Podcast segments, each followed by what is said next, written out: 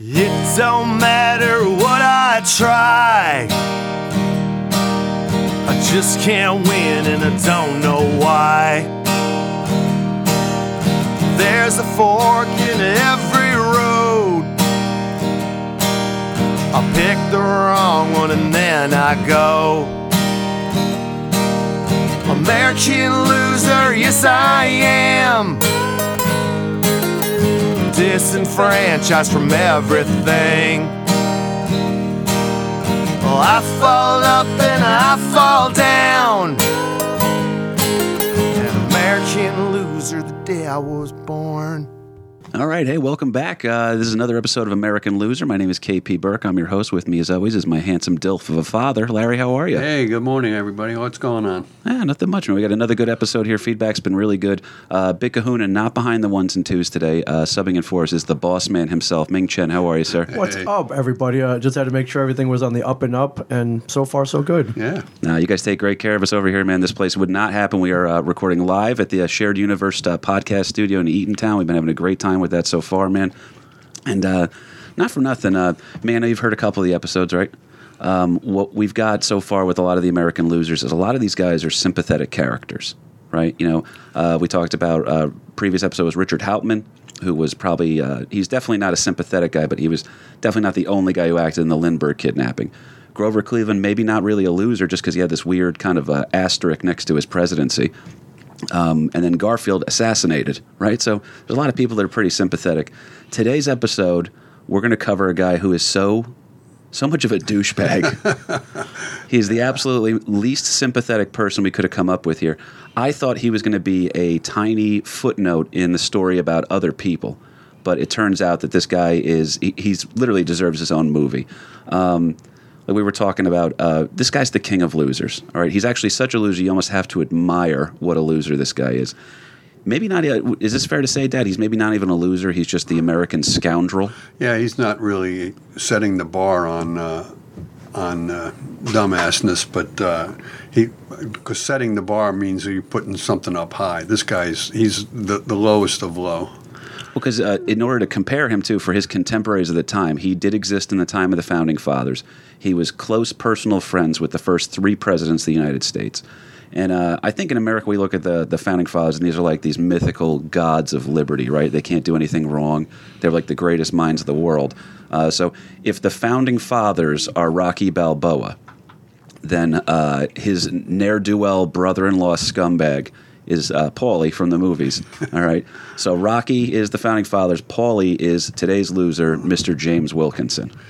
Yeah, and, and you said c- close personal friends with the first three presidents. I would kind of amend that. He's not exactly friends, but they put up with him. They, they had to find a place for him. Well, there's always going to be a time when you're going to sit there and you're going to Google. There'll be some ridiculous photo of a president shaking hands with somebody that maybe was a, a, a not a quality character, if you will. Perhaps porn star. That's a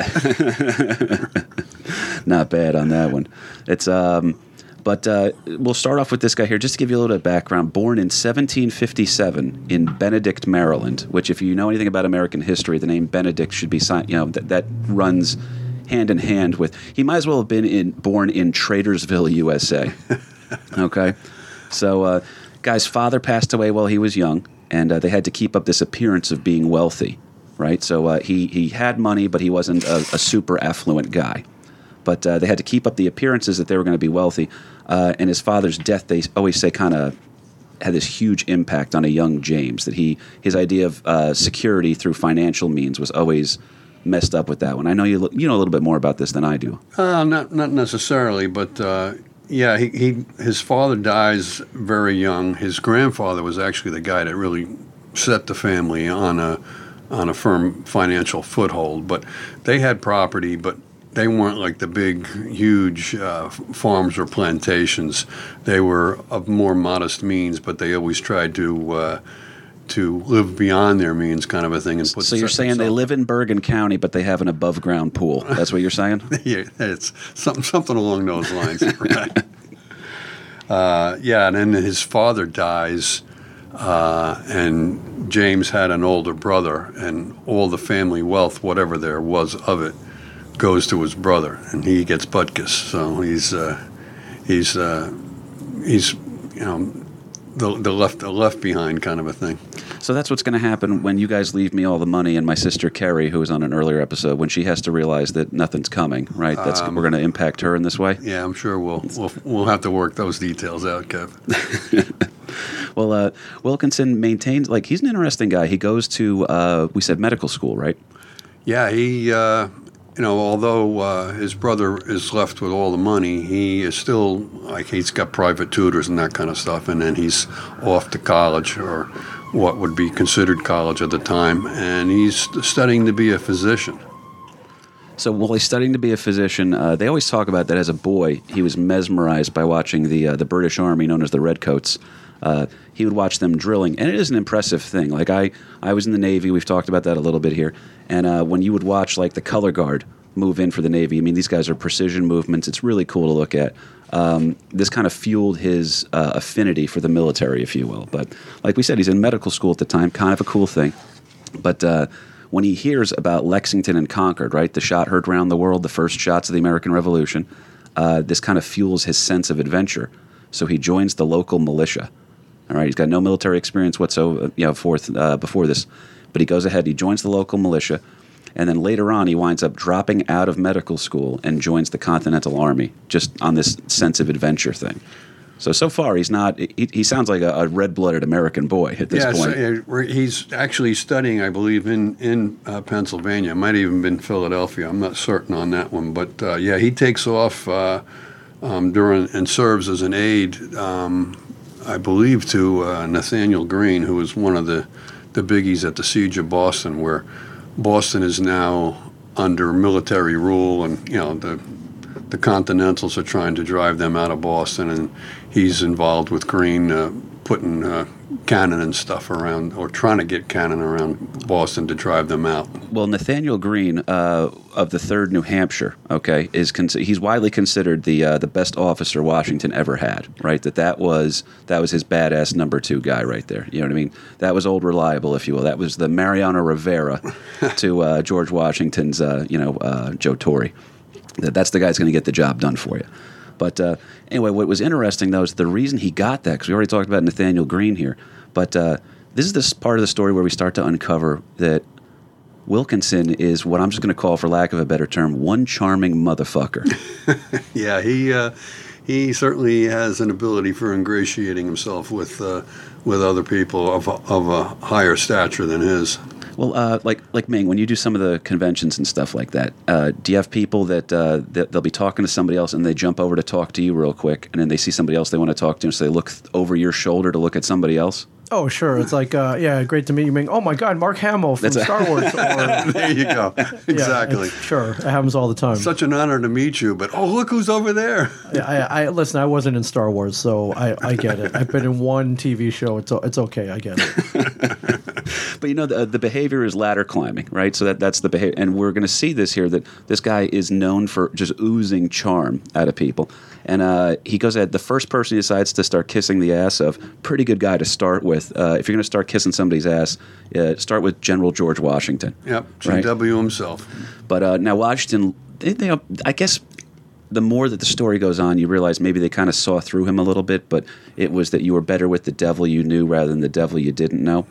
And they needed educated men because they're building the first army of the United. Like we're not even the United nothing, States yet. Nothing even exists yet. We are a colonial militia essentially. So you're trying to get this standing army of regulars, paid regulars, and uh, Washington needs good men. And college-educated men at the time are still extremely hard to come by.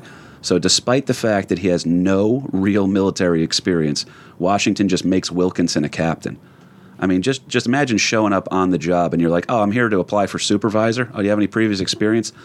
No, Well, I know how to read and write. so- But uh, that's where he got that gig working underneath Nathaniel Greene, like you said, for the uh, the third New Hampshire. But uh, unfortunately, serving under Nathaniel Greene just wasn't quite good enough for this ladder climbing Wilkinson. He is uh, essentially, as the story goes on, you're going to realize he's pretty much like Blake Lively. All right, he's going to keep jumping up the pegs of the ladder to see what the better offer is till they get to the top of it. So he goes from Nathaniel Greene, who's considered one of the best guys in the business, right? But in that Blake Lively move where it's like, cool, I'm dating my co star on Gossip Girl, but that's not quite good enough. You got to make the jump. Who is now? I know that in history he's not remembered fondly, and we'll cover him on another episode, Dad. But who was the soldier soldier? Who was the American badass of the American Revolution? Well, one of the one of the better generals uh, initially. Things might have changed uh, halfway through, but uh, Benedict Arnold is uh, uh, he's a fighter. You know, he's he's going after people. So many, you know, during this time, there's so many people were appointed to various positions simply because of their their stature in society or whatever. But uh, Ben Arnold, uh, you know, he was kind of a badass, and um, I believe Washington then sends him and uh, some others to go up north because, hey, you know, in Canada we've got some some British, uh, um, you know, possessions, if you will, in uh, in Canada, and you know, at the time now we're sitting around Boston trying to figure out how the heck are we going to drive these uh, British out of Boston because they've taken over our city. And uh, there's an attack on Fort Ticonderoga, which uh, Benny Arnold uh, was very influential in. One of our great family vacations. That's a, you got to watch a guy shoot a cannon, a couple guys shooting muskets. But uh, now, Benedict Arnold, just uh, for the context here, so if Nathaniel Greene is the Mo Rivera, old reliable Mr. Professional, And again, he had he actually had military experience uh, in his background because uh, he fought in the French and Indian War, which is one of the reasons why the Continental Congress put old George Washington in charge because he's had experience in the military uh, from the French and Indian War. Oddly, too, uh, just a footnote for this one Washington had a couple of very embarrassing defeats in the French and Indian War that uh, he, he definitely brought some baggage in with him. Yeah. There's some speculation he might have been a sub 500 manager uh, when he was appointed to the biggest job ever, and now he's, he's God in this country. You know what I mean? At the same time, Washington had history with uh, fighting with the, the British Army. And again, because he's uh, a colonial, he's like a second class citizen simply because of uh, he's from the Americas and not uh, from jolly old England directly. So, That blew up in their face, didn't it? yeah, it certainly did. Uh, one thing I thought was interesting, though, is that uh, so now Wilkinson he starts kissing ass like that. Now he goes into Benedict Arnold, who we've discussed is going to be like the Brett the Hitman Hart of uh, if you had to like that's the guy that like the soldier soldier that people you know they knew that he was the guy on the field. But Wilkinson has described what one of his biographers referred to as a theatrical vanity for kissing ass. Okay. So he's now he's got the Nathaniel Greene thing. He's got that little rung on the ladder climbed, and then he jumps up onto the next one, which is like we said, Benedict Arnold. So he's making his move slowly but surely. His Blake Lively move is now uh, is now moved on to uh, Leonardo DiCaprio. Okay, that's the metaphor I'm going to use for this one. Social climber. Exactly. So she's got uh, got her, her little Leonardo DiCaprio thing now, and Arnold loves it because he's a little bit he likes he likes getting his ass kissed a little bit, you know. Um, but he they literally appoint Wilkinson as Arnold's aide. Uh, but the problem was Arnold is a blood and guts guy, getting out on the field, actually doing the thing. This is a man who prefers to do his work in the field, as opposed to some of the other people who are like administrative types of officers. Yeah. So, uh, not really Wilkinson's jam. He needs to get out of that one. He doesn't want to get his hands dirty. So, uh, next jump is going to be into the Horatio Gates camp. Now, uh, off the top of your head, who's Horatio Gates, Dad? Well, Horatio Gates is another another one of our uh, military geniuses. Um, that's sarcastic. Um, for the Continentals, for the Americans uh, fighting the British, and Washington um, comes up with this plan. It's approved by the Continental Congress. That um, Horatio Gates is again. He's another one of the guys that are sent north. I think the the overriding theme with all of these guys um, are egos that are like unbelievable. They're they're they're way up there with their pin, with their egos, kind of a thing. That they all think they they are it. They're they're hot shit um, right from the get go. And of course, now if you got a guy like Wilkinson who's kissing everybody's ass, that's that's certainly going to endear them to them. Yeah, yeah, I'm I'm awesome. And even Wilkinson says I'm awesome. You know, listen to this guy. Well, he's good at what he does, all right? And uh, so he jumps into the Horatio Gates camp. Gates at the time is the adjutant general of the Continentals, okay? And as you said earlier, Gates, not a wartime guy. This isn't the, I hope this is the man leading us into battle. This is a guy who's a great organizer. So what we would jokingly say is that he works in admin, So he's a pencil pusher, Yeah. right? Yeah, he is an organizer, but he's not the guy that's going to be uh, out in front of all the troops with his sword over his head. Come on, men, follow me. Kind of. That's not. That's not Gates. Well, it was, An uh, adjutant general too. That's like second in second in command. That is, is George Washington. Oh, Gates is a big swinging dick in this Oh, here yeah. Continental Army. Absolutely.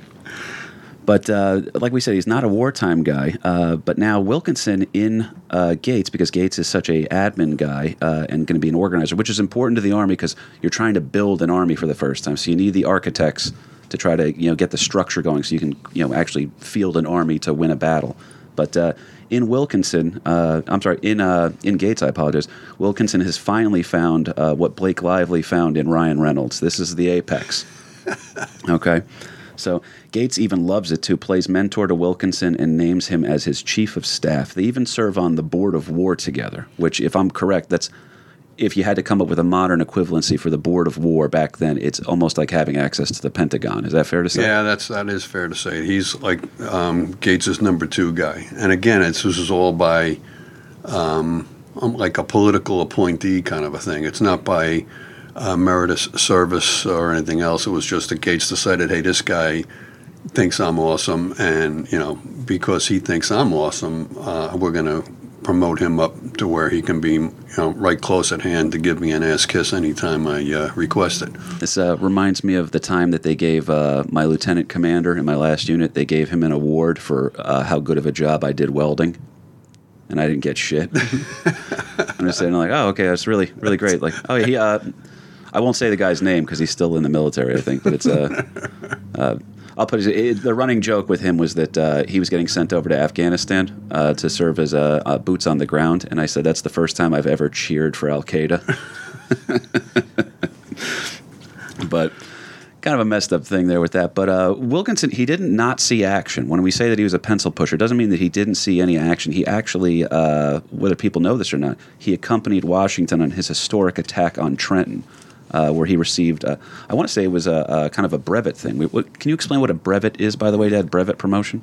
Yeah, brevet promotion is um, again, it's an award that's usually because of uh, meritorious action in battle, or uh, you did you did something well, and they're going to. It's almost like a battlefield promotion kind of a thing, and it doesn't need um, the approval of the higher ups. That if your immediate superior says, uh, "Hey, you you did a great job out there. We're going to now make you a sergeant," where you were a private, or you know, you can go right up to right up the scale from uh, to captain to colonel or whatever. But they make him a, uh, a breveted. Uh, uh, I don't forget what, what rank Washington bestowed upon him. Was it captain or? I want to say this is where he received the rank of lieutenant colonel, if my notes are right. But again, majority of our research is done via Wikipedia and Uncle John's bathroom reader. so Right.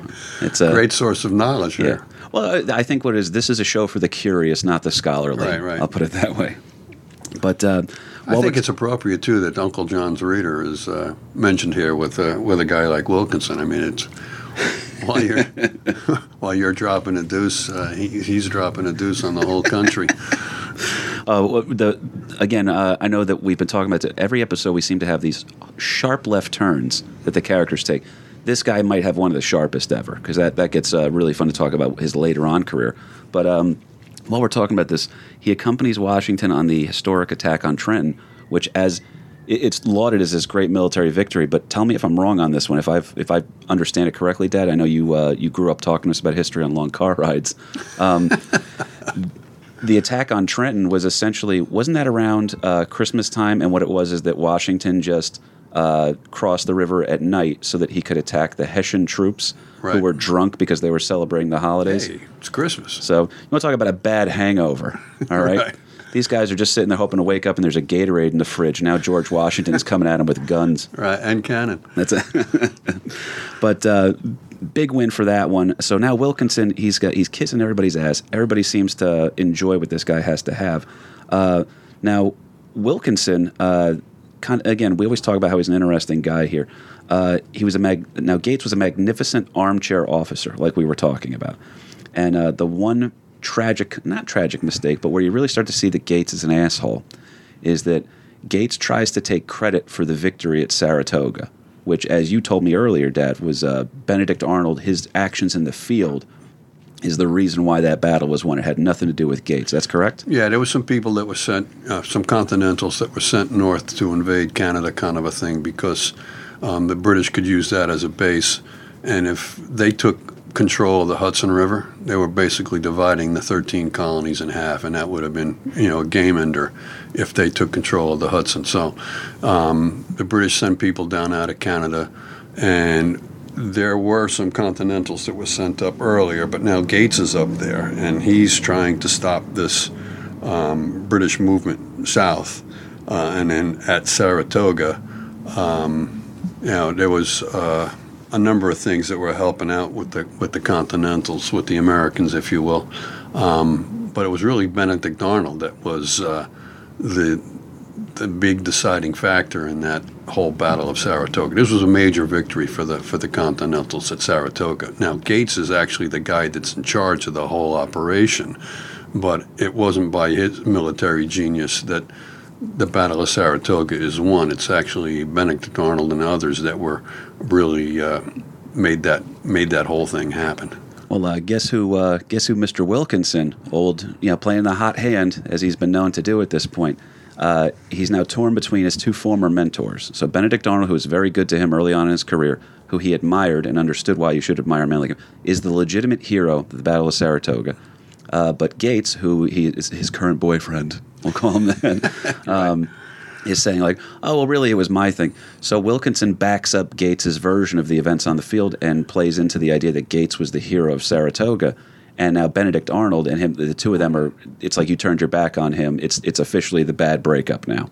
Yeah, well, it, although Benedict Arnold had a, a, a key role in, in the winning uh, the winning of Saratoga, Gates is going to certainly pump himself up because you know Gates ideally would like to um, replace George Washington as as the main man. Oh, we're gonna get there. Um, and then now Gates sends his number one ass kisser Wilkinson to uh, to Philadelphia to the Continental Congress so that uh, Wilkinson can tell Congress what a great job Gates did, and he's the now you know Gates is going to be portrayed as the hero of Saratoga when you know when you start digging around it's there's others that uh, Gates won, yeah, but it was a kind of in spite of Gates. Gates won. Well, uh, one of my favorite uh, things that I see happen in, uh, in football a lot is that uh, a, a player will tweet out their admiration for a quarterback on another team in hopes that they can get picked up by that team. Like right now, Dez Bryant was always talking about how Tom Brady, his favorite, you know, that's his favorite quarterback he's ever watched play because he doesn't have a job right now. He's trying to get hired by the Patriots. So the move always, but I like when I see those moves pay off because that's where it gets interesting because Wilkinson sides with Gates turns his back on Arnold. Kind of a scumbag move, but it pays dividends right away because now at this point, uh, despite at age 20, by the way, and he's still never led men into battle. Uh, I believe he's promoted to brigadier general. Yeah. So, So he's in charge of an entire brigade. I joined the Navy at 20, by the way. All right. I'm figuring out what the military is at 20, not leading, you know, an entire contingent against the world's greatest superpower in England at the time. I'm literally sitting there like I just I just hope I can hold off on jerking off for all of boot camp. And you're thinking you're hot shit because when I got out of boot camp, my Eagle Scout thing is going to give me a pay grade. Oh, yeah. And now at age 20, Wilkinson is in charge of an entire brigade. So Uh, he knew how to pick them, man. He was good that way. Still, like we said, has never led men into battle. Now, uh, this is kind of where it gets weird. This is the start of that first left turn. So you see everybody that he's kissing the ass of. Uh, he gets what he wants out of them, and then he kind of betrays them, moves on to another thing. We're going to move into a thing in American history known as uh, Conway's Cabal. Okay? And this is kind of a goofy story. I'm going to ask you to unpack that here for me, Dad. Oh shit, Conway's Cabal. That it, you talk about a, a collection of people with egos and everything else. This was this was big. There's a guy in the Continental Congress who is um, Thomas Conway. Now his backstory is um, he comes to the United States, not the United States. He comes to the colonies, to the to the uh, Continentals, if you will, by the recommendation of this guy uh, Silas Deane. Now he's he's another whole possible uh, uh, loser episode, but Silas Deane is sent to France by the Continental Congress, really initially secretively trying to woo France to come give us aid in the war. Well, uh, Ming just pulled up in the background on the Wikipedia here. Actually, Conway is a French Irish general. Yeah. So that's Yeah, a very weird thing. And he's he's got a real interesting background because um, his family was Irish um, during all the troubles with uh, England and Ireland. He is an Irish Catholic, I believe, and they escaped um, some of the persecution in Ireland and come over to France, another Catholic country. Anyhow, he joins uh, something called the Irish Brigade in France, which is a, a group of soldiers fighting for France with Irish background. Anyhow, um, So it's like a, a French army unit with no necks, is what you're saying. Just chin and shoulders on these go. guys. That's right. The only provisions they need is, uh, you know, if, if they keep sending the Guinness over, we're all right. we'll, we'll, we'll charge any any battlement. Um, anyhow, um, this guy Silas Deane, who is a Continental sent over by the Continental Congress to try to enlist aid of France, now starts drumming up um, other really not mercenaries, but other people that are going to be um, working for the American cause. Guys like Lafayette, uh, guys like uh, Casimir Pulaski. If anybody's driven on the Pulaski uh, Skyway, well, there you go. He was uh, he was a foreign-born um, military guy that was working for the thing. And then Baron von Steuben, he's you know he he's gets some some fame for actually whipping the the Continental Army into an organized uh, unit. But anyhow, um, this guy Thomas Conway is appointed by Congress to a brigadier general on the recommendation of this guy Silas Deane. He fights in the Battle of Germantown, which is uh, another um, battle in Pennsylvania. Does a really great job. Um, again, we got an ego thing going on here. He's not initially promoted by George Washington because of the uh, job that he did at Germantown, simply because he's foreign. Um, you know, Washington has got all of these people that he's trying to keep under under control, and there's um, people presently serving in the Continental Army that really should be promoted before this guy, and because this guy is actually a French Irish national, if you will, he gets passed over. Pisses Conway off. I was going to say, now this Irish temper starts to come out here a little Yeah. bit, doesn't it? So it pisses pisses Conway off. So, you know, he and Con- well, Conway and GW are not um, buds at, from that point forward, kind of a thing. Um, but anyhow, he's not promoted by George Washington, but then Congress makes him the Inspector General of the Army. So, in other words, uh, that's con- that's kind of like Congress's eyes on what kind of a job George Washington is doing. So, you know, it, it's really it's a it's a it's a real mix up here um, as to who's who's leading what and who's in charge of what. Um, So this is leading to a little bit of infighting then. right, yeah, absolutely, absolutely. I mean, it's it's uh, they're not best of buds, uh, all for the glorious cause of uh, life, liberty, and the pursuit of happiness. So I smell a power grab. Yeah, so there's a power grab here certainly, and then with uh, Gates's, you know, um, Gates's victory in Saratoga, if you will. And by the way, again, we've got to remember that it was Wilkinson who was sent by Gates to tell the Congress what a terrific job we're doing here. Um, and then um, Conway, um, who's no friend of GW at this point, starts to write letters to Gates and within um, some of those letters um, that were going to go from Conway to Gates, he says that uh, George Washington is a weak general. In other words, that he's not he's not doing real well. Yeah, I mean things things were not going real well for old George Washington at that particular time. They're but- talking shit, is what yeah, you're saying. They're, they're talking shit. Um, but anyhow, um, these letters that were going to be written to Gates were supposed to be delivered from Conway to Gates by none other than our own, at this particular point, Brigadier General James Wilkinson. oh boy. All right, and then um, uh, you know they they get intercepted, kind of a thing, and they find out that there's uh, you know this group um, that now becomes known as Conway's Cobble. Now, what's a cabal? Uh, cabble, cobble, I, you know. We- uh, by the way, yeah. Potato, potato. We were on YouTube trying to figure out the correct way to pronounce this for about 30 minutes. Ca- cabal. Cabal. Cabal. Cabal, yeah, whatever. Cabal. That's that religion Madonna follows. potato potato, but uh, a cobble or a cable, whatever. It's not cable, but it's a cabal. What'd you say? Cabal? Yeah, Conway's Cabal. We'll call it that. Cabal. Okay, Conway's Cabal. If I can remember that, we'll keep that one going. But uh, it's a group of people that are uh, um, working behind the scenes in uh, nothing, nothing above board kind of a manner, trying to disparage old George Washington, because there's you know there's a strong following of Gates at this particular point, and they're thinking that hey, Well, he played himself up as if you don't know, if you're not an informed opinion, you think he's the hero of Saratoga at this point. Exactly, exactly. And it, you got to understand too that we don't have, uh, you know, the media following the Battle of Saratoga. The only really word that we have of what's going on at Saratoga was what Wilkinson just delivered. And you know, we again we've got our number one ass kisser in, in uh, the entire army. Uh,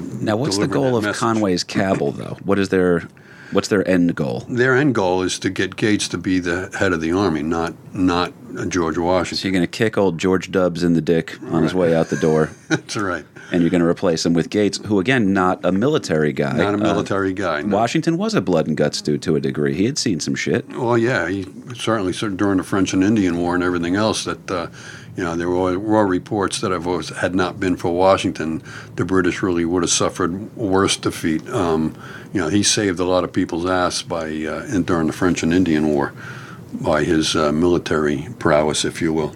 Now, I want to ask a, a quick question to uh, Ming here, real quick.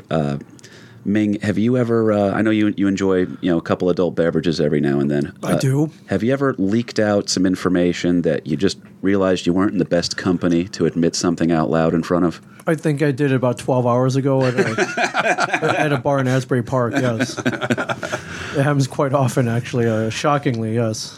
Uh, it does happen a lot with me too, uh, and uh, I'm, I'm sure we've all been in that scenario at one point or other. But uh, what makes me laugh here is this Conway Cabal thing. Is it's a the plot is there, okay, and like we said, Major uh, General Thomas Conway is the Inspector General at times. Is that correct, Dad? Conway is now the Inspector General. Yeah. So pretty high up in the government over there. Now this plot that they threw into place, this is how it all falls apart. This this entire conspiracy. We talk about conspiracies a lot on here, right? And um, this one falls apart because one night an extra cocky Wilkinson gets super drunk at a dinner party and just starts talking out loud about, oh, you know, we got this thing going. We're going to overthrow Washington. We're going to put my boy Gates, and Gates is going to, I mean, it's going to be big things for me. Don't tell anybody about this, all right? No, spoiler alert. All right, spoiler alert. Yeah. We're going to overthrow the head of the Continental Army. Yeah. But they were going to overthrow that. They were going to put uh, Gates in as the head. But he didn't realize that as he's drunkenly saying the plans out loud, one of the guests at the dinner party is a friend of Washington's. Oops. And he just goes, he's like, hey, man, you know this Wilkinson guy? Uh, I mean, how, how well do you know him? Yeah. What's, what's he like? And he goes, Yeah. uh, well, not for nothing. They're plotting something here against you. Uh, now, the fallout from that one, if I remember right, is that Conway is now forced to resign in shame. Um, Yeah, he, uh, you know, obviously uh, you got a snake in the grass here, and he's now, you know, definitely apparent that this guy is a, a schemer. He's part of the whole conspiracy. Um, Wilkinson was never really directly pointed to. Was just like he was like a he was the guy that would make sure that the rumor happened. You know, he would be spreading the rumors, kind of a thing. But uh, yeah, he that was uh, nobody was really going to be buddy. Not going to become drinking buddies with him because he's such a great guy. Well, we know Wilkinson is a man of integrity, right? So Wilkinson is a man of integrity, um, and because because he's a man of integrity, we go ahead and we see this when he's confronted by an irate General Horatio Gates, who's like, "I can't believe you just put the like," because they were both in on it. Gates knew about the plot too. It wasn't like he was going to be the Republic demands me to to come to you know ascend to the throne, if you will. Um, he comes up to Wilkinson. He goes, he goes, "Hey, uh, what the hell's going on? I mean, you, you got like, what the fuck?" And Wilkinson, because he's a man of integrity, completely denies it and blames it on somebody else. All right, which means Deny, deny, so deny. It was almost like when um, when me and Kerry, my sister, would get into a fight as kids, and uh, that never happened. and you would walk in and you would say like it- you or mom would be like well what happened here and but you guys would separate us first and uh, carrie would say her side of the story and i'd say my side of the story and whichever one of us lied, you'd come over and bounce it against it. You guys had a, this interrogation room tactic where you would get the truth out of us. But for that couple of minutes when I'm like, parenting, Kev. It's Well- called parenting. I'd sit, I would sit there and I'd be like, oh, fine, okay, I got my lie worked. They bought the lie because you, you would walk out of my room or whatever, and then two minutes later you'd come kicking the door down. Excuse. No, Kev.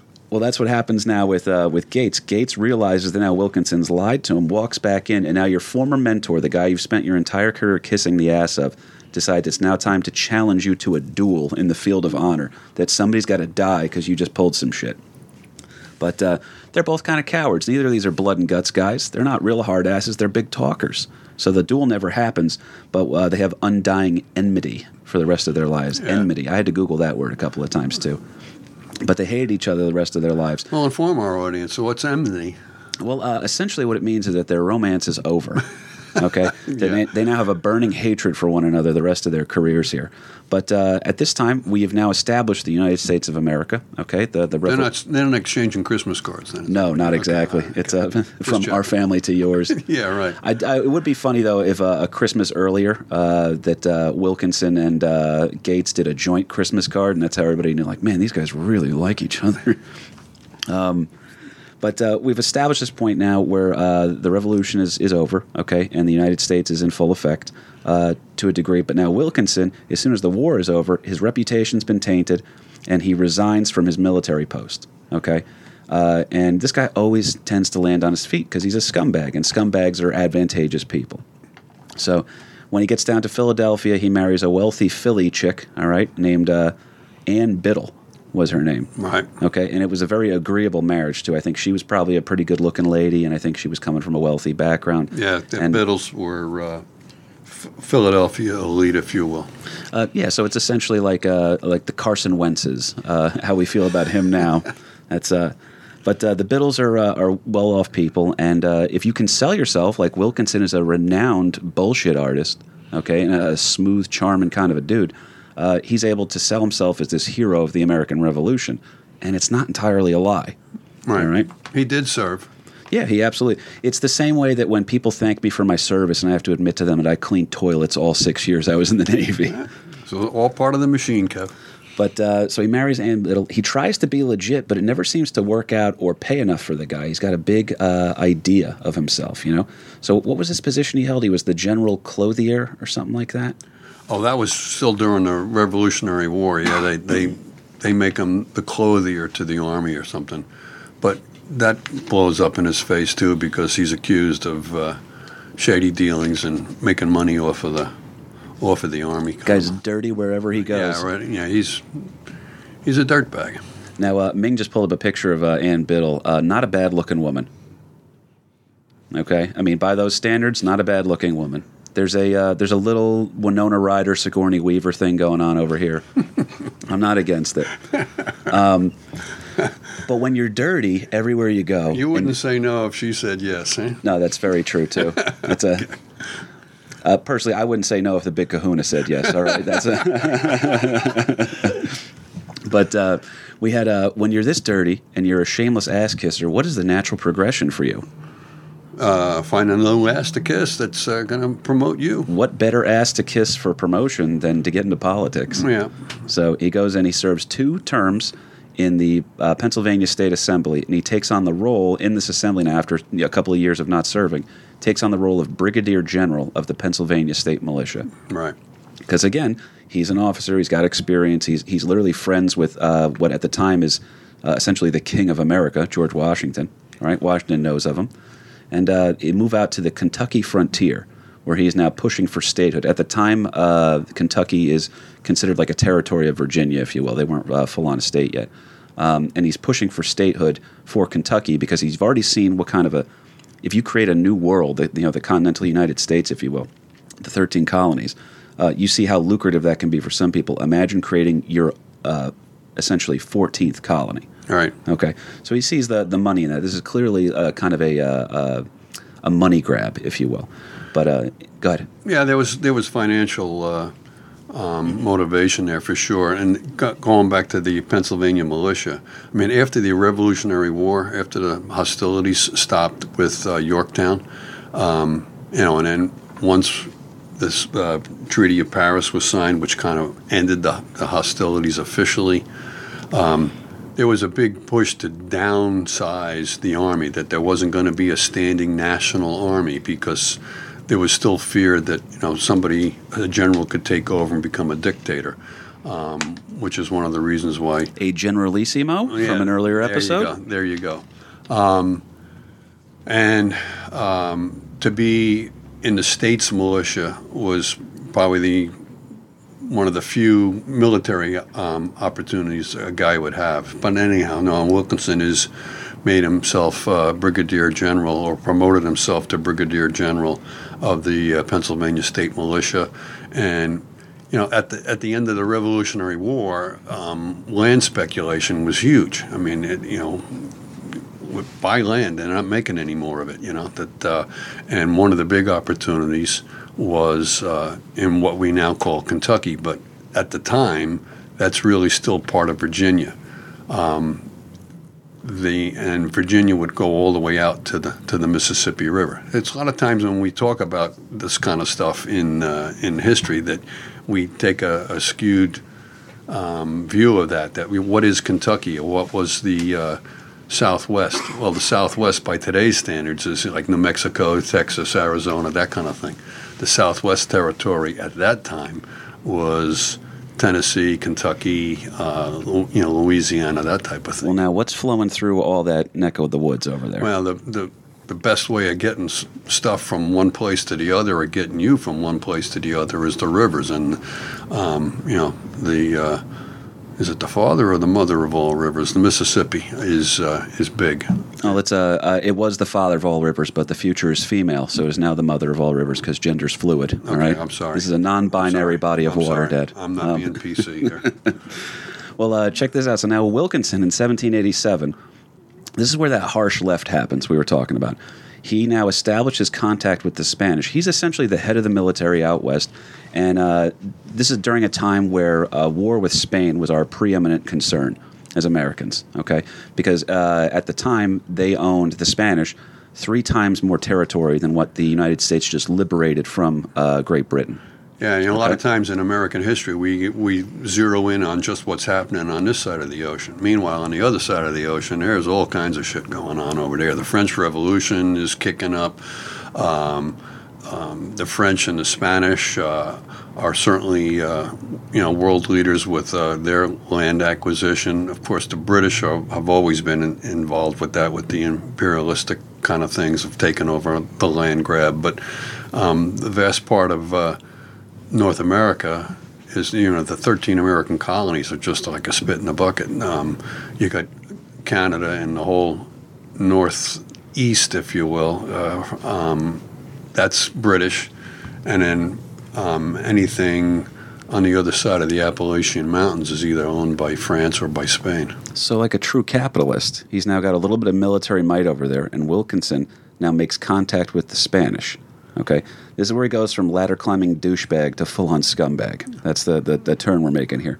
Um, like we said, Spain owned three times the territory that the U.S. did. We're not on good terms with them at all. In fact, King Carlos IV of Spain has banned all foreigners from trading on what was the very lucrative Mississippi River. Yeah, and again, that's that's really what pushed that end of Virginia, which we now call Kentucky, um, because for them to come back over the Cumberland Mountains and everything else to even to attend any kind of a state assembly or anything like that, forget about it. Those guys were just going to be left off, and um, you know the rest of Virginia's got all the the eastern seaboard of Virginia to deal with, but the uh, the the people that we now know as Kentucky, they their primary source is to uh, get goods and materials and everything else out to the Mississippi River and then float it down to um, down to New Orleans. Well, check out this deal that he's making too. Wilkinson is now uh, casually mentioning he has military power.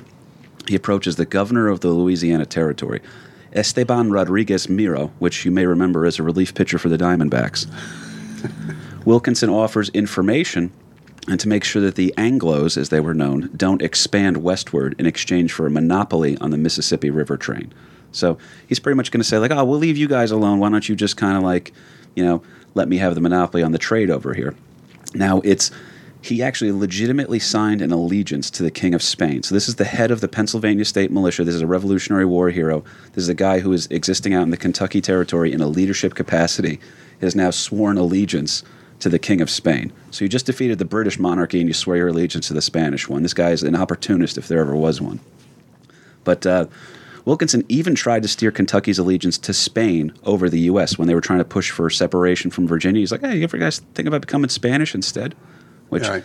not for nothing. I mean, if maybe Wilkinson spent some time in Spain and he saw what those women look like, and that's why he was, you know, very smitten by that. I mean, I remember as a boy seeing Jennifer Lopez for the first time, and it changed me.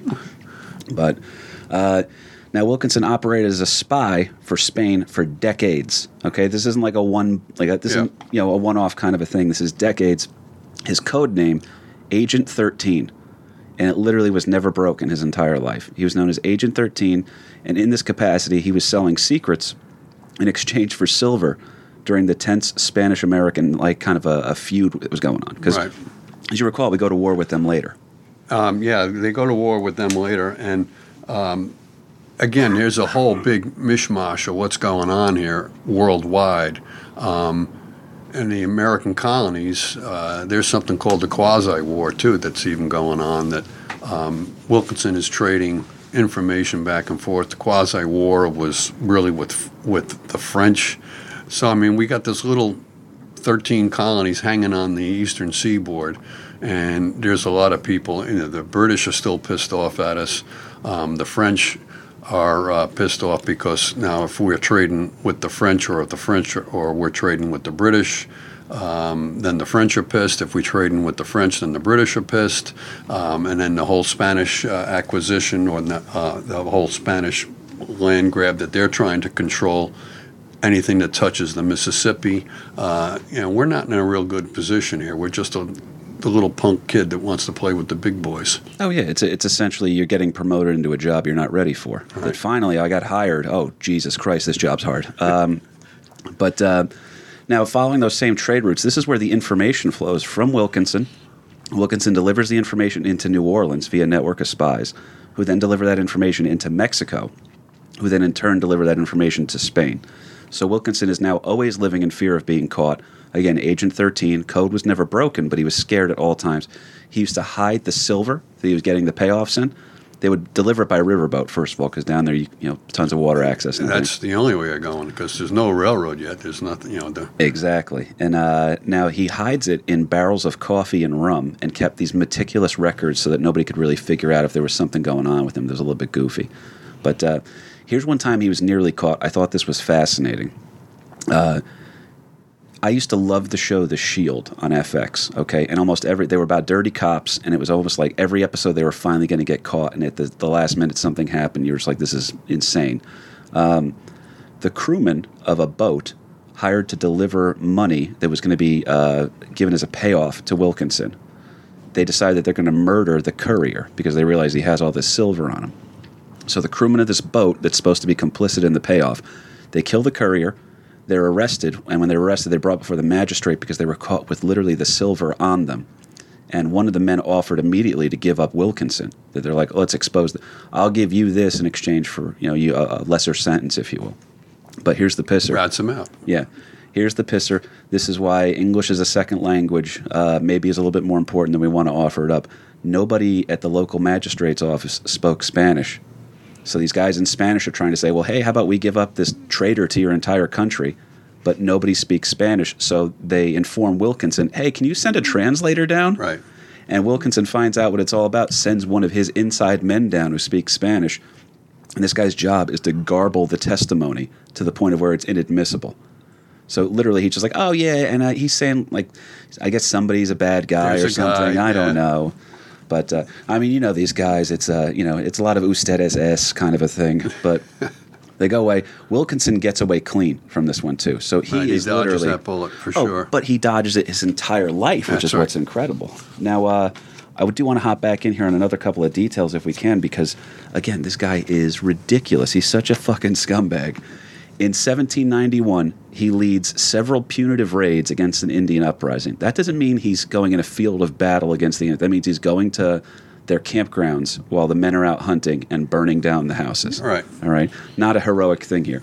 But Washington, who's reorganizing the army at this point, has uh, he's trying to figure out what the hell to do. He makes Wilkinson the second in command to General Mad Anthony Wayne. Okay, legendary Mad Anthony. Man Wayne. Anthony Wayne from the Revolution. He coined that um, that moniker, if you will, just because he was a badass, and uh, you know everybody thought, "Hey, this guy's a little nuts." Well, he he got the nickname Mad Anthony Wayne. Now, not for nothing, uh, my hometown, Wayne, New Jersey, is named after him. Yeah. So- And um, Wayne, there's a Wayne, Pennsylvania. There's he's he's all over the place. He's originally Pennsylvanian, so Yeah, but when you hear about how angry he was, you truly realize he's a Jersey guy. So, he's got the Jersey attitude, anyhow. but uh, so Wayne is now made the head of the army. Uh, Wayne dies of the gout, I believe. He had some sort. Uh, It was no, very. I think it was more of a an ulcer kind of a thing, but um, yeah. Anyhow, you're. I think you're jumping ahead a little bit because uh, Wayne uh, is back in the army again, um, along with Wilkinson, and uh, these two guys do not get along either. I mean, you know, I think there's so many interconnections here that all these guys w- knew one another from the Revolutionary War, whether they served with them or not. But uh, yeah, that, that um, they were not buds.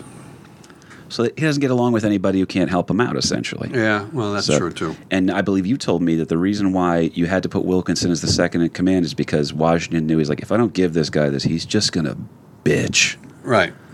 Uh, he's the the devil you know kind of a thing. Everybody knows he's a weasel, but he's the uh, the best weasel we got. Well, when Mad Anthony Wayne dies now, uh, a literally a traitor with a sworn allegiance to Spain is now the head of the U.S. Army. This is not a good look for us, man. He's literally the head of the army from 1796 till 1798, which is when Washington takes control of the army again as a favor to President John Adams during kind of the tense times with France. Mm-hmm. This is a, a post reign of terror or start of uh, Napoleon's empire kind of Yeah, again, people people are looking to uh, pick on uh, the little kid, the United States or the colonies, uh, and then uh, you know, they Adams comes to the realization with what's going on with France, what's going on with everything else all over the world that we need to have some kind of a standing army. Yeah, Ben Franklin's telling me, he's like, hey, several prostitutes I know have been telling me that, uh, That's right, inside info. not to jump ahead too far here, but we do want to get into some of this crazy shit. In 1801, Jefferson now gives command of the army back to Wilkinson, who at this time, at the time of being given the command of the army again, the head of the United States Army, James Wilkinson, is on the payroll for at the time $32,000 worth of money from the Spanish for information, which if you adjust for inflation is $600,000. That's nice. Okay. That's- yeah, that is a studio apartment in That'll uh, help Red the Bank. mortgage. Yeah, that'll help the mortgage. So uh, now he doubles down on being a son of a bitch and literally is making money off the Spanish by reporting his own troops' movements. Right. When it's like you get up in the morning and you post on Facebook what you're going to do later on that day, and he's getting paid to do that. whatever he knows as the commander commander of the army, whether it's intelligence about the British, about the French, about whatever, that he's now passing that information on to, to Spain for for the moolah, for the payout. Well, you want to pretend that he's like Pete Rose, he's only betting on himself to win, but it's not really what it turns into. This is where he's a, a real asshole. Is uh, he literally warned the Spanish about Lewis and Clark? So Right. when Lewis and Clark, they, they pretended it was under the guise of a scientific expedition, right? Right. But really, they were doing land surveying, like you were telling me. Uh, yeah, the, Jefferson sent Lewis and Clark out there, and also to put another uh, land claim on uh, the western side of uh, North America. Well, guess what? Uh, guess what the Spanish do when Wilkinson tells them about the true nature of the Lewis and Clark expedition? They send troops out to kill them. Right. So they have no clue. They never find them because they were the Spanish, and I guess all the road signs were in English. I don't know what the deal is, but what winds up happening is they never actually catch up to them. Had they caught up to them, Lewis and Clark would have probably just disappeared from history, and we never would have heard about They them. were lost in the wilderness somewhere. Right. Instead, it all worked out in our favor. But in exchange for this crucial information, uh, the Spanish crown gives Wilkinson twelve thousand dollars and the rights to a trade deal with Havana. This fucking guy got Cuba. he got Cuba before the. Uh, we are barely getting Cuba now, and this guy had it. I mean, insane. Uh, but he goes ahead. Uh, if by the way, if I had the trade results with Cuba, I would just be shipping over. Uh, I mean, I, we know what the number one import from Cuba is, right? Um, Cubans. Uh, well, some people would say cigars, some people would say coffee. I would say uh, big booty women. Um, but uh, no, I seriously do need. Uh, if, if there's any Cuban women listening out there, I need you to have kids with me because I'm very Irish and I just want kids that can go outside in summertime. Um, this is where it gets off the charts here. In 1805, Jefferson now makes literally a paid spy the head of the Louisiana Territory. He is the first governor of the Louisiana Territory. Now, this falls into what we have to unpack quickly because I know we're running out of time here. Uh, Dad, what is Burr's conspiracy? Yeah, Burr's conspiracy. Um, he's another guy that could probably be in a whole episode all by himself. But, these, uh, these will this will be a part of a trilogy of episodes. Burr will be the next episode, and Benedict Arnold for another one. So I, I, we're going to get to that too. But this Burr conspiracy thing wraps Wilkinson up right in it. Yeah, Aaron Burr is now our vice president under our third president. Um, I believe it was Jefferson, right? And then um, uh, there's another Burr conspiracy, which is another cobble cable, whatever you want, however you want to pronounce that one. Um, um, treasonous um, bureaucrats, uh, uh, planters, politicians, uh, army officers, and everything else, uh, led by Aaron Burr, former vice president. Um, and now he's trying to land grab kind of stuff, but he's not just going with what um, the United States presently owns, but he's also delving into the Spanish held territories, Texas. I mean, he's, So he's trying to build his own country in the middle of the United yeah, States. And, and the whole idea was is that they were going to carve out a the center of what we now know as the United States was going to become its own separate country. And you know, I guess Mr. Burr figured that he was going to be uh, um, the head of that. It's really strange, strange politics at this time too, as far as how the president is elected. That uh, the top vote getter is the president. The second highest vote getter is the vice president, and you know, so a lot of these guys were running against one another. And now Burr is made vice president, and Tommy Jefferson did not get along too well with with Burr, nor vice versa. But um, you know, he's definitely involved in. Um, has uh, Wilkinson involved in this heavily too because Well, who did he tap as the Yeah, head? he- If, if Burr is going to have this conspiracy, he's going to need uh, some military backing. And guess who he tapped as the head of his Wilkinson- military? Wilkinson, who's already making inroads into that whole scheme himself. So Well, Wilkinson would have gladly betrayed the United States and Spain, but because he's a capitalist at the end of the day, he wants whatever's going to work out best for him. So if this plan was a little bit better structured, he probably would have been all about it. But he was doubtful of Burr's plan. Didn't he? Doesn't want to play for the losing team ever. You know what I mean? right, So what do you do when you're dirty to get yourself clean? You you know he ratted the other guy out. Right. So he goes ahead and literally rats Burr out to Jefferson himself. Now Jefferson's weird because Jefferson is to. Uh, Jefferson and Wilkinson kind of have this weird relationship where Jefferson definitely knew something was up with him, but he never quite kind of isolated him, kind of put him in these weird positions. He'd promote him, then demote him, promote. So if I had to use an analogy for this one, I would say that uh, Jefferson is the Tony Soprano, and Wilkinson is his big pussy Bonpensiero. All right, he knows something's up, but he can't quite prove it. He still kind right. of likes the guy Well, when I bit. can prove it, we're he's going to sleep with Yeah. the fishes for sure. Wilkinson plays a good Santa Claus every year at the Satriale's, you know. But uh, now the evidence against Burr that Wilkinson provides is a heavily edited letter. Right, he pretty much has whiteout over all the parts where he did something bad involved with it too. Sends it over to him. Now it's very clear to anybody who reads the letter that Wilkinson has cleared himself of any wrongdoing while making sure to incriminate Burr. And get this, Burr is now arrested for treason by Jefferson, the former vice president. Right. Is arrested for treason.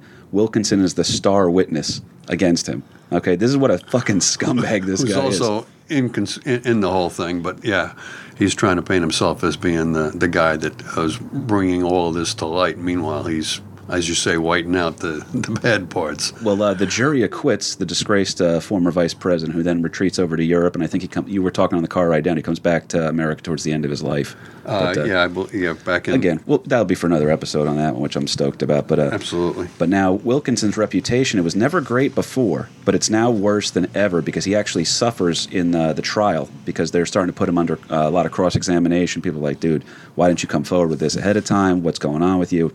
Uh, and they start realizing, hey, th- you know, this guy's got a real trail of shit wherever he goes, man. Yeah. Something stinks. Yeah. So uh, they start launching uh, inquiries into him. So Congress is now launching these uh, uh, court of inquiries into Wilkinson. Nothing is ever found. But uh, Jefferson does have no choice. He removes him as governor. Like I said, he kind of knew something was up with him a little bit here. But now he's able to coast for a little while too. He's still ratting us out to the Spanish every chance he gets. Oh yeah, this gone. This went on for years. Well, in 1811, now here's a president that's not going to take that shit anymore. All right, he's coming in here right now. It's like uh, a, a new head coach is in town, and he's not going to put up with the bad behavior of old.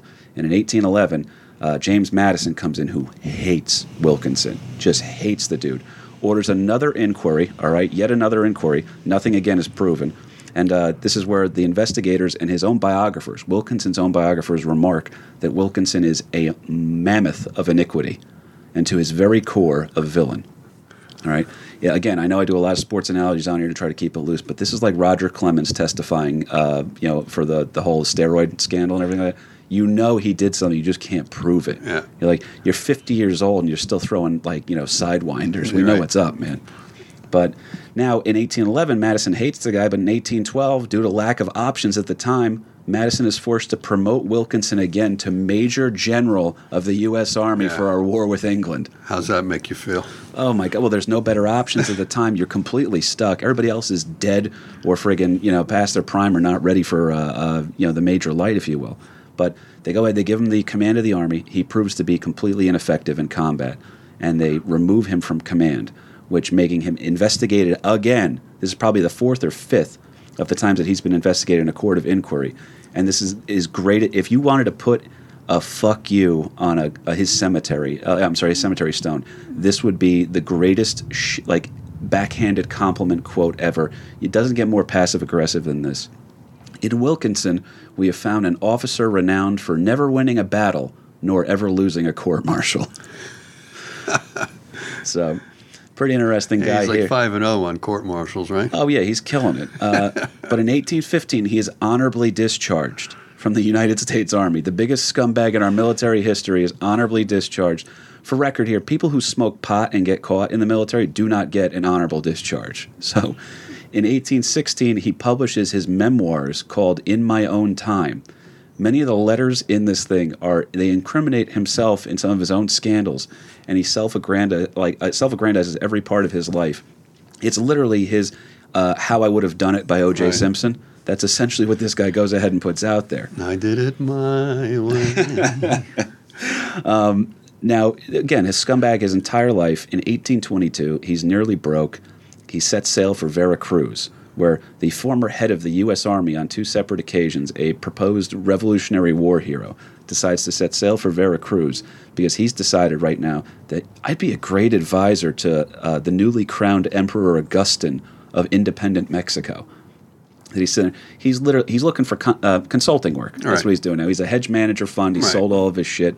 Uh, his penny stocks plummeted, but now he's got all of his money. So now it's going to consulting. So in true Wolf of Wall Street fashion, he goes over there. Uh, but the problem is, is that the emperor abdicates the throne within a year of having it. Augustine Oops. doesn't want to sit on the throne. So you bet on the wrong horse, Yeah. finally, you motherfucker.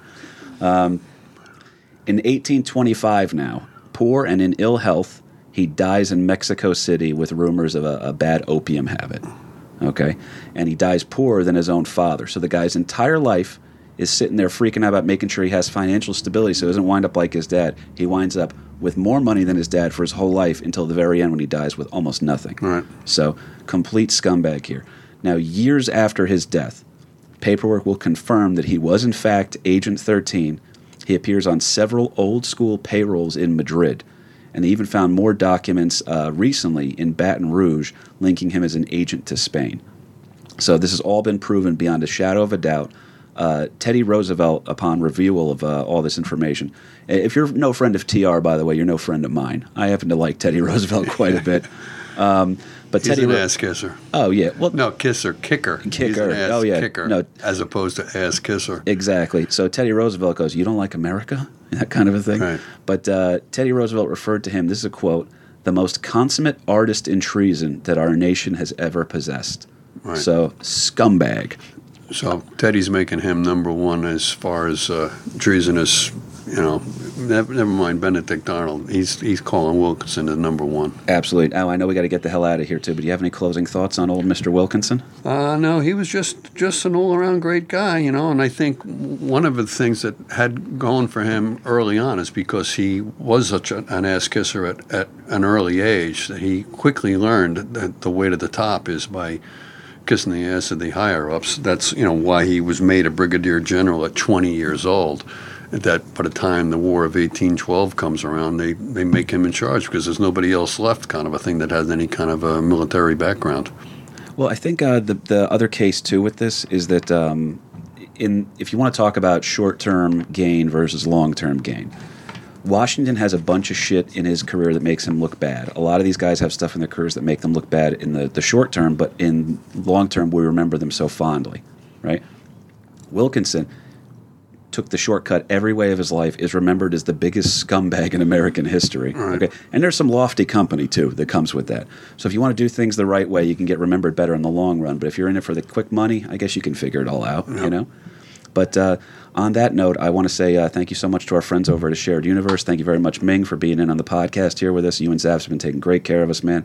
Uh, thanks to the Kahuna. He's he's in the building. He was working on another podcast here today, just cheating on us a little bit. But I want to say thank you so much to uh, uh, my father. Thanks for making me love history, dude. This is a, a blast to do this here with you. If I can, real quick, um, I do want to plug this show should be coming out on October. Uh, I want to say the second. Um, and if you hear this in time, on October 6th, I will be opening for the legendary Ron Bennington at the Newtown Theater in Newtown, Pennsylvania. Please uh, go for tickets on jjcomedy.com. Uh, you can check me out at, uh, at KP Burke Sucks on Instagram and Twitter, uh, KP Burke on Facebook. And uh, we're starting to build one. We have American Loser Podcast at gmail.com. If you guys have any ideas for the show, some losers you want us to talk about, anything like that. And this is real quickly our last call to action, if you will. Uh, if you guys like this show, we're having a blast doing it. The feedback's been almost universally fantastic. If the only negative feedback I'm getting is that my handsome father breathes into the mic too much, What do you mean,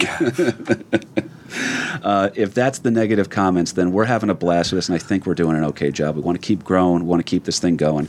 If you want to help the show out, the best way to do that is do us a favor uh, subscribe to us on iTunes or SoundCloud. Leave us a review, leave us a rating for the show. It really helps us out. If you can share something when we put the posts out every Tuesday, Tuesday, we're putting out a new one. And also support our friends over at the Shared Universe Podcast Network. None of this would happen without them. Guys, uh, my name was KP Burke, and that was James Wilkinson, American Loser. An American loser the day I was born. An American loser the day I was born. An American loser the day I was born.